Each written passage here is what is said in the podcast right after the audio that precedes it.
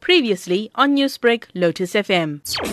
These procedures are put in place to protect both the patients, our staff, and our doctors and visitors from either transmitting the COVID 19 disease or actually contracting it. So they are absolutely necessary. And I must say that we have learned over time what are the essential ones and really focus on those. It's been called an obsessive infection control bubble. Why so? I think because it involves everybody working together and everyone having to remain vigilant at all times. Really, it requires everybody to do their part in regards to infection prevention and control.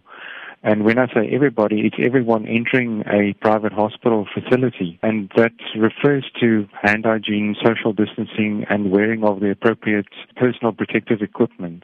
Now, we've heard reports of other countries actually reporting a second wave.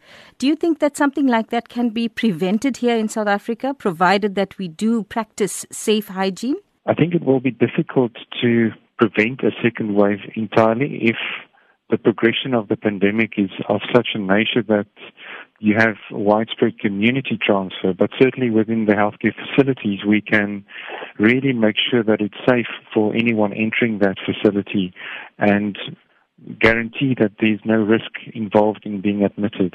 The important lesson that we've learned uh, over this pandemic is that really it comes down to the basics, making sure that everyone do their bit that hand hygiene probably is the most important element in preventing transmission, and that the wearing of the appropriate PPE is also critically important. And then I think everyone being aware of the potential risk and making sure that they do their part in mitigating those risks. Newsbreak, Lotus FM, powered by SABC News.